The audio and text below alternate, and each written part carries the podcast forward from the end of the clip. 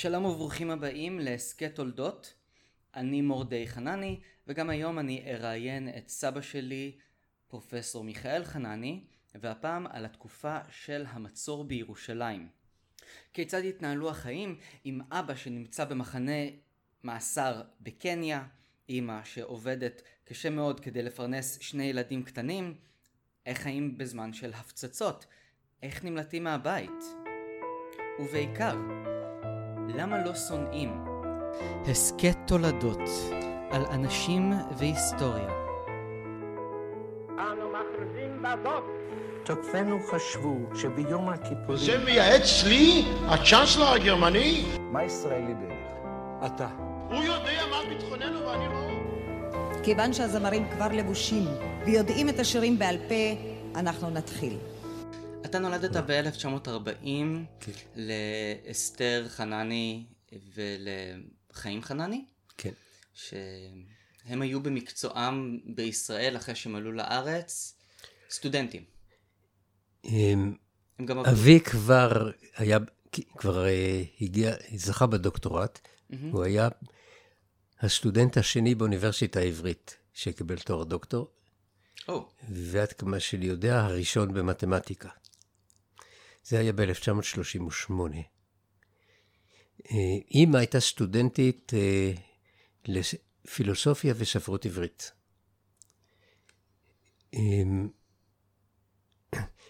כשאני נולדתי ב-אלף תשע מאות ארבעים, אבא עוד לא עבד כמתמטיקאי, דרך אגב.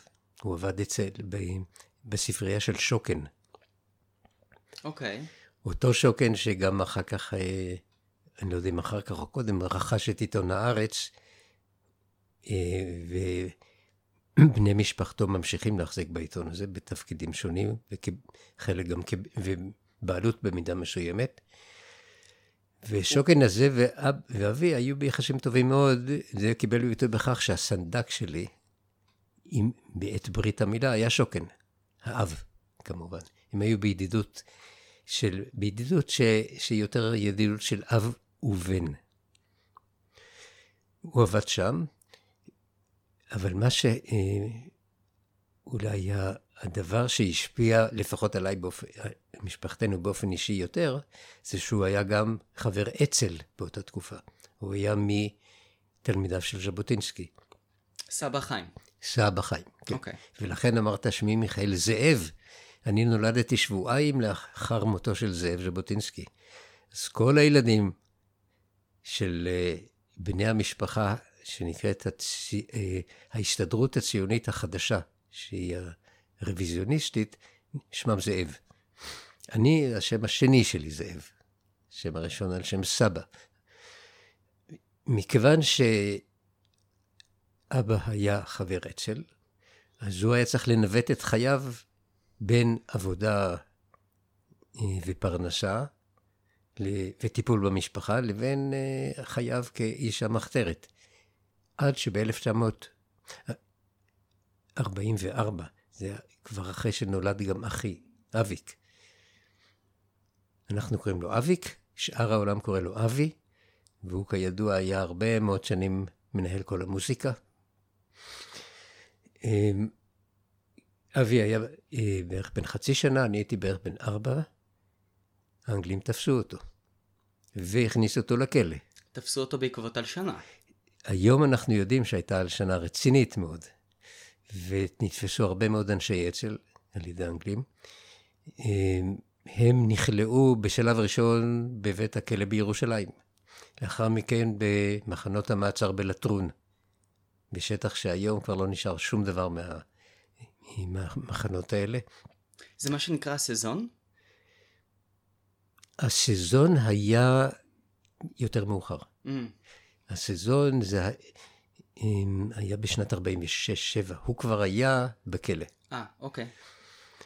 מ... אז זאת הייתה לשנה אחרת. זה, אבל ה... זה קרובים, אבל הרעיון אותו רעיון דומה. כן, okay. הרעיון דומה.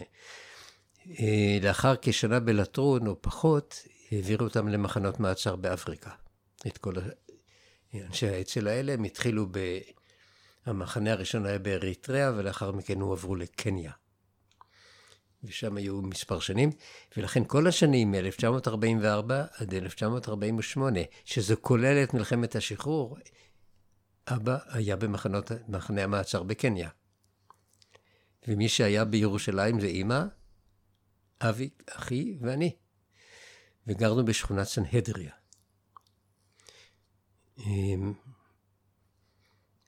השכונות האלה של ירושלים, סנהדריה וכרם אברהם, אני מאוד ממליץ לקרוא את הספר של עמוס עוז, סיפור על אהבה וחושך.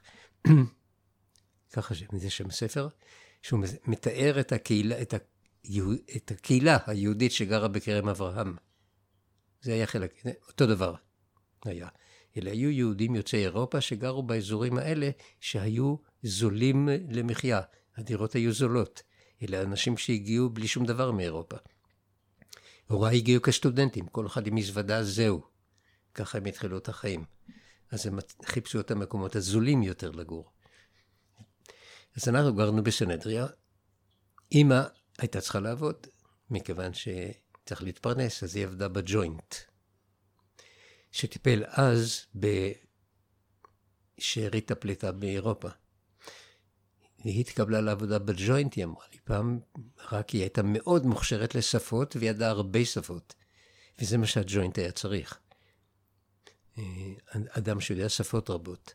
היא דיברה רוסית ופולנית וגרמנית ואנגלית, וזה בעצם אפשר לה להתחיל לעבוד בג'וינט. אני הלכתי כבר לבית ספר, הייתי תלמיד, למדתי בגימנסיה העברית, התחלתי בשנת ארבעים ושש בכיתה א', ואבי נשאר בבית וטיפלה בו דודה מבוגרת, בת משפחה שגרה אצלנו בחדר, בסנהדריה.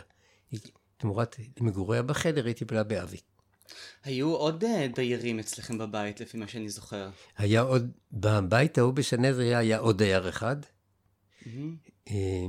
ששמו אה, עמוס הנדל, שלימים הפרופסור לפסיכולוגיה באוניברסיטת חיפה. הייתה בהמשך גם עוד דיירת מפורסמת. ש... זה דירה יותר מאוחרת. דירה יותר מאוחרת. אז אנחנו נגיע יותר מאוחר. בסנהדריה זה היו אלה. ואתם תחכו ותשמעו מי הייתה אותה דיירת. כן. אוקיי. אם, אם, אם אתה תסכים לחשוף את שמה.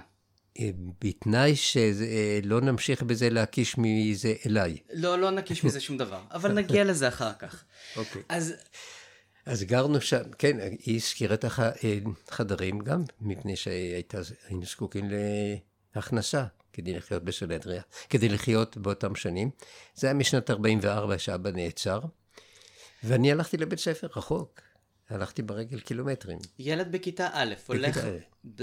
וירושלים זה לא ירושלים שלהם, זה ירושלים של הפצצות והפגזות. באותה תקופה זה בעיקר הפצ... פיצוצים, או פיצוצים. מה שהיום קוראים... איך קוראים לזה היום? מכוניות תופת? מכוניות תופת, מטעני נפץ, כל מיני כאלה. אחד מהם, סיפרתי לך, הלכתי לבית ספר פעם, חלק נסעתי באוטובוס וחלק ברגל, הייתי חופשי לגמרי. אז הלכתי לי ברגל ממרכז העיר ברחוב קינג ג'ורג' לגימנסיה. אני מגיע לשם בצומת של קינג ג'ורג' ובן יהודה, אני מסתכל שמאלה, אני אומר, אוי אוי אוי, מה קרה כאן? מה קרה כאן? שתי מכוניות תופת התפוצצו שעה קודם ברחוב בן יהודה. זה היה פיצוץ נוראי. וארבעה בניינים קרסו שם בבן יהודה. משהו נורא, ואני עובר. מסתכל ואומר, וואו, וואו, מה קרה כאן? ופתאום אני אומר, רגע, אני מאחר לבית ספר, והרצתי לבית ספר. ולא נשארתי לראות מה קורה שם.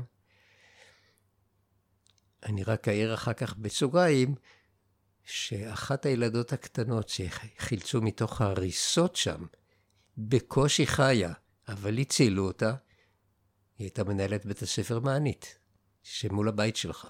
כן, המקום שבו אני למדתי שלוש שנים, היא לא הייתה מנהלת שלי, אבל שמה הוא ניצה מיוחס אלברי, גם כתבה ספר בשם קריחה קשה.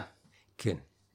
אוקיי. על קורותיה, היא הוציאו אותה בקושי חיה, כי ילדה קטנה, שנתיים וחצי. אז זה, עכשיו הפיצוץ כזה, כמו, בן יהודה זה היה פיצוץ גדול מאוד, אבל חוויתי אז עוד פיצוצים, היה פיצוץ אחד גדול במוסדות הלאומיים, מה שנקרא, איפה שהקרן הקיימת והסוכנות, ברחוב קרן קיימת פינת קינג ג'ורג', פינת, זה עדיין קינג ג'ורג' אני חושב, מול הגימנסיה.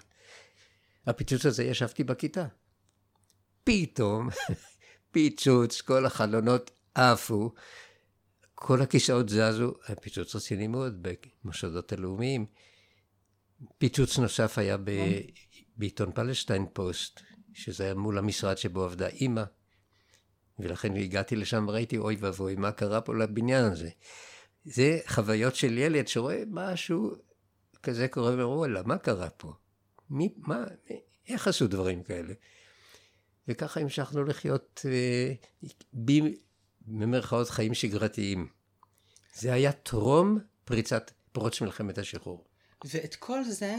אמא שלך, סבתא אסתר, עובד, עוברת כאשר היא לבדה, כן. בעלה בכלא, הילד כן. שלה מסתובב... חופשי בשטח. חופשי בשטח, ואיך איך שורדים את זה? לא הייתה ברירה. לא הייתה ברירה, כשאין ברירה, כן. וזה היה הכל טרום מלחמת השחרור. מלחמת השחרור פרצה ב- עם עזיבה, עם... ביום שבו עזבו האנגלים את הארץ, בעצם חמישה עשר במאי ארבעים ושמונה, אז הייתי בן שמונה וקצת, אז פרצה המלחמה, ואז בירושלים, הפיצוצים הספורדיים האלה, כמה שהם לא היו, כל אחד לכשעצמו רציניים, הפכו להיות חיים תחת מטר של פגזים כל הזמן, ירו על ירושלים בלי הפסקה. והתרגלתי עד היום, כשאני שומע רעש של תותחים, אני אומר, או, הנה, זה מנגינת השינה שלי, הגיע הזמן ללכת לישון. פעם כי... אחת אתה כבר לא אחת, ללכת לישון, אתה כבר הפכת לפליט.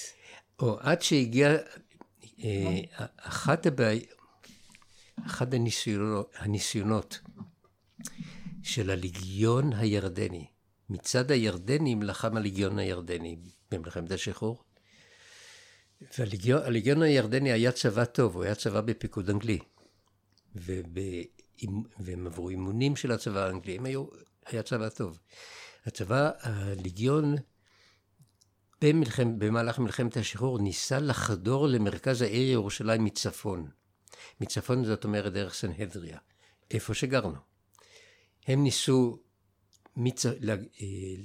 לנוע מצפון דרומה, וכשיגיעו לחומות העיר העתיקה, לפנות ימינה ולעלות, מה שנקרא נדמה לי היום רחוב הצנחנים, דרך נוטרדם, ולהיכנס למרכז העיר. לשם כך הם היו צריכים לכבוש בדרך את השכונות היהודיות, כולל סנהדריה, וכולל מקום מפורסם שנקרא אז בית הספר לשוטרים, שכשאנגלים עזבו אותו, השתלטו עליו אנשי אצ"ל. זה בדיוק סמוך לגבעת התחמושת שהתפרסמה יותר מאוחר. ולכן כשבא, כשכוחות הצהל הבין מה עומד הלגיון לעשות, הוא חייב לכבוש את השכונה סנהדריה, עם זו מטרתו. בוקר אחד הופיע, הופיעו אנשי צהל או הגנה, אני אפילו לא יודע מי זה, הודיעו לכל האזרחים, חבר'ה, תיקחו מה שיש לכם בידיים ותברחו מהשכונה. לקחנו, אמא לקחה שני סלים, ילד קטן על הידיים, וילד אחד אני על ידה הולך, ופשוט ברחנו, כמו פליטים. למה כמו? פליטים. פליטים, כאשר הראש היה שפוף, מפני שמעל הראש כל, כל הזמן ירו, כי הקרב על בית הספר לשוטרים כבר התחיל.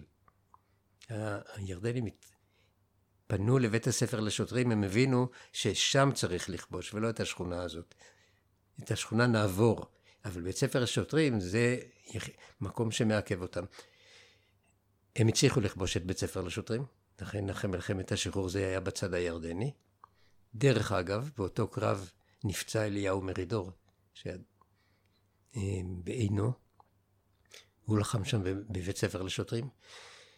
בית ספר לשוטרים כך לא החזיק מעמד, הלגיון כבש אותו, ואנחנו במהלך הקרב הזה, מתחת לכדורים השורקים, עם הראש שפוף למטה, ברחנו. וניצלנו, הגענו לאיזה בניין שהיו לו קירות קצת יותר רבים, נכנסנו לשם, עמדנו בשקט עד שיגמר הקרב. כשנגמר הקרב יצאנו, המשכנו ללכת, ולאן הולכים? הלכנו לביתה של דודה שטיבלה בי מאוד יפה, כמו סבתא, שהיא סבתא של דן מרידור, אמא של אליהו מרידור, mm-hmm. שקוראים לה דודה זלמה. הגענו אליה ועם שני סלים, אחד ילד בן חצי שנה, אחד ילד בן ארבע ומשהו, לא, סליחה, היינו כבר יותר, אני כבר הייתי בן שמונה ואביק היה בן ארבע, והתנחלנו אצלה. והמלחמה המשיכה, והפגזים ממשיכים, וכל הזמן יורים פגזים, וכל הזמן מלחמה. ועדיין יש בית ספר, עדיין... בית ספר, אז בנקודה מסוימת בית ספר הפסיק, כבר אי אפשר היה להגיע אליו. מסוכן מדי להסתובב ברחובות. מה עשית כל היום בבית?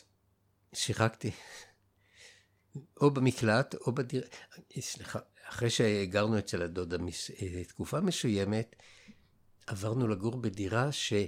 נמס... אני, אני היום יודע שלא הוזכרה לנו, אלא ניתנה לנו בסחירות חינם על ידי מכרה, שקוראים לה גברת קורצ'ין, שהבן שלה הוא פרופסור לנאורולוגיה היום, עמוס, והיא עברה לתל אביב, איכשהו היא צריכה לעבור, המשפחתה, הם עברו לתל אביב, והיא אפשרה לנו לגור בדירתה. אני לא יודע מה היה הקשר בינה לבין אמא שלי, היה כנראה, ויש לי מכתב שהיא כתבה לה, שיהיה מסמך רשמי, שאני מזכירה לך את הדירה שלי ללא תשלום.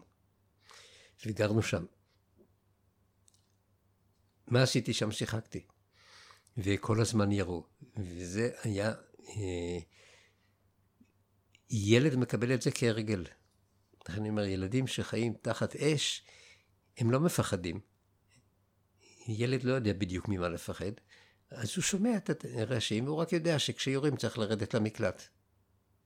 אז יורים, יורדים למקלט, ישנים במקלט. וככה נמשכה, נמשכו החיים במהלך המלחמה, כאשר שני דברים חשובים היה צריך, אי אפשר היה להישאר בבית. קודם כל היה צריך מים, לא היו מים בברזים. הייתה באה מיכלית מים ומחלקת בשכונה מים. ואז היה צריך לעמוד בתור עם דליים, או פחים קראו לזה, פחים, ולקבל מים. ויורים. ובאמת אנשים רבים נפגעו בתורים למים. מזון. היו מקבלים במשורה, היה צריך להגיע למכולת לקבל. גם זה היה מסוכן, להסתובב ברחובות. זאת אומרת, היה, הייתה סכנה להיות ברחובות, אבל לא הייתה ברירה, צריך היה לצאת. אתה ממש מתאר את הסיפורים של כן. אנשים שהיו במלחמה בסרייבו. אפשר, יכול להיות, כן.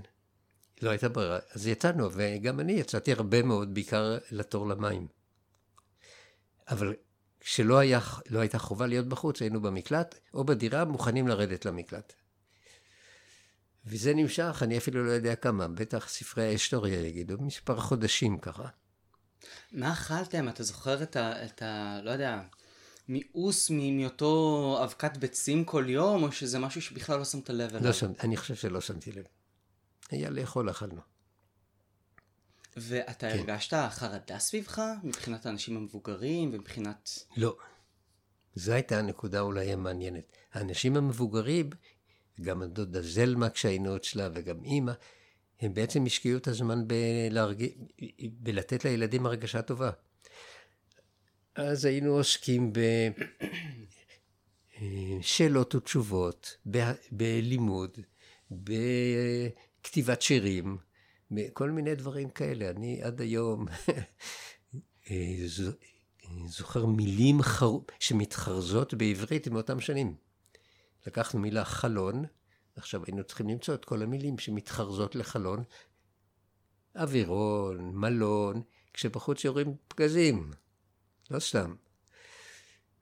וזה הכניס לנו לראש, ועד היום אני זוכר, את זה אני זוכר שהשקיעו בזה שנחשוב, שנכתוב, שנלמד, ש... שנכתוב שירים, שנכתוב חרוזים, כדי לא לשים לב לפגזים, כי הפגזים כל הזמן. אני שמע דבר אחד שלא לימדו אתכם, שנאה. בשום מקום אתה לא מתאר איבה לצד השני. לא, בכלל לא.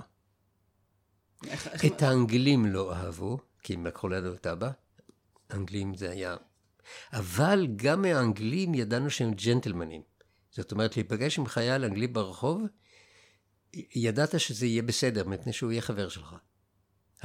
החיילים האנגלים שאיתם נפגשנו ברחוב, גם שח... מדי פעם שחקנו איתם כדורגל, מדי פעם אה, אה, דיבר, לא, לא הייתה, לא ראינו בהם אויב שצריך לפחד ממנו, שהם אדוני הארץ, בסדר, הם עושים חיפושים בדירות, בסדר, אבל כשהם באו לעשות חיפוש בדירות בנימוס, אפשר לפתוח את הארון, הכניסו מגלי מוקשים לתוך הארון, בנימוס. זאת אומרת, גם פה לא התפתחה שנאה, התפתחה, זה אויב, מה אפשר לעשות? עכשיו נלחמים בו.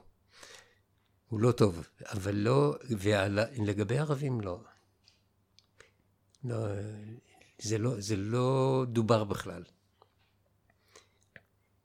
מה שכן, זה עצם המלחמה הייתה נושא שהעסיק. Mm-hmm. עצם, אבל זה לא עורר משהו שאני זוכר אותו כרגשות של לא אוהב אותו או שונא אותו או בגלל שהוא יורה על... לא, זה לא היה. היה יורים עלינו, צריך להיזהר. ומה עם הבית בסנהדריה אחרי המלחמה? חזרנו אליו פעם אחת אני חושב. ראינו שלקחו את כל מה שהיה שם, זה כנראה יהודים לקחו, יהודים טובים, גנבו הכל, נשאר... הכיסא שמאחוריך. הכיסא הזה נשאר. כן. כל השאר הלך. צריך... עכשיו אבא חזר מקניה. זה כבר היה בהפוג... מה שקראו ההפוגה השנייה של מלחמת השחרור, זה כבר לקראת הסוף. חזר, והיה צריך להתחיל, הם היו צריכים להתחיל את החיים מחדש, מבחינה חומרית לפחות. איך אתה זוכר את, ה... את השיבה שלו? לא זוכר, אני ישנתי. Mm. ואחר כך כשהתעוררתי, אני... כשהתעוררתי אני לא זוכר. אני, הסיפור שהיה שלי, איפה, איפה אבא שלך, הוא עכשיו עובד באפריקה. אחר כך הרבה אנשים עשו את זה, כן? הוא עובד באפריקה, הוא חזר. הביא לי מקאנו, משחק יפה, גדול. איפה הוא קנה את זה? בדיוטי פרי של ניירובי? אני חושב שהם חזרו דרך צרפת. דרך צרפת? כן, הם חזרו במטוסים, אני צריך את ספרי ההיסטוריה. חזרו במטוסים בריטים לאירופה ומשם באונייה. מאירופה, אני חושב מצרפת, הם הגיעו באונייה. הנה, אפילו את זה אני לא זוכר. אבל אני חושב שכן. תברר את זה, אוקיי. כן. נכניס את זה כהערת שוליים. אז הם הגיעו, ואז התחלנו את החיים מחדש. הם. אני המשכתי. חזרתי לבית ספר, כיתה ג' נפתחה. חזרנו ללמוד, כיתה ג'. עברנו לגור, שכרנו דירה ברחוב רמבן ארבעים ותשע, בקומה שנייה, אצל משפחת מוצקין. מוצקין, יש קרית מוצקין. זה הבן שלו. Mm. שהוא מתמטיקאי, כנראה הכרנו את המשפחה, שגר בארצות הברית. שכרנו את דירתם, ושם הייתה דיירת משנה נוספת, שלאחרונה ניתן לה מקום מכובד בעיתונות הישראלית. מי? רותי. אלמגור? לא. דוקטור רות. דוקטור רות ושטיימר. אהה, היא כבר הרבה שנים. היא גרה איתנו כדיירת משנה. היא מבוגרת ממני, תראה בעיתון בת כמה, יש תראה תפרש השנים.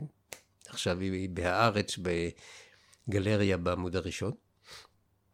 היא הייתה סטודנטית לפסיכולוגיה, אם אני זוכר טוב, והייתי איתה בידידות טובה, בידידות ממש קרובה. אפלטונית. היא מבוגרת, אני הייתי בן... אני יודע, עשר או שמונה, היא הייתה שתים עשרה שנים מבוגרת ממני. Mm. אבל היה לה משהו מאוד חשוב, היו לה אופניים. אהה. ואם אני היום יודע לרכב על אופניים ורוכב טוב מאוד, זה בעילת שלמדתי לרכב על האופניים שלה, של רותי. אוקיי. Okay. הייתה בחורה נחמדה והיינו באמת אה, כמעט כבת משפחה. אימצנו אותה, יש לי עוד כמה תמונות גם. אז היא גרה איתנו שם, גר, כפי שאתה רואה, גרו ב, ב, די בצפיפות, לא היה מרחב מחיה גדול אז. אבי חזר, חזר, או לא חזר, אלא התחיל לעבוד באוניברסיטה במערך הכספי. הוא היה גזבר האוניברסיטה עם הזמן, ולא כמתמטיקאי, עם הכניסה למחלקה למתמטיקה היו שם בעיות שאני לא זוכר בדיוק מהם, אני לא יודע. הוא עבד כגזבר, כאיש כספים, חזרנו לשגרה, והוא חיפש את דרכו למתמטיקה, הוא היה מאוד מוכשר, ומצא את דרכו למתמטיקה בטכניון. רגע, כבר אז אנשים שסיימו תואר שלישי יצאו לעולם ולא היה להם מה לעשות איתו? הבעיות שם היו לפי דעתי פוליטיות. Mm-hmm. האוניברסיטה העברית הייתה כיוון ברית שלום. Mm-hmm. בשלם אדם שהיה בעת שלו לא אדם רצוי. ואני חושב שזו הייתה הבעיה, למרות שהוא היה ידוע כמתמטיקאי טוב. אבל אז הוצא לו משרה בטכניון.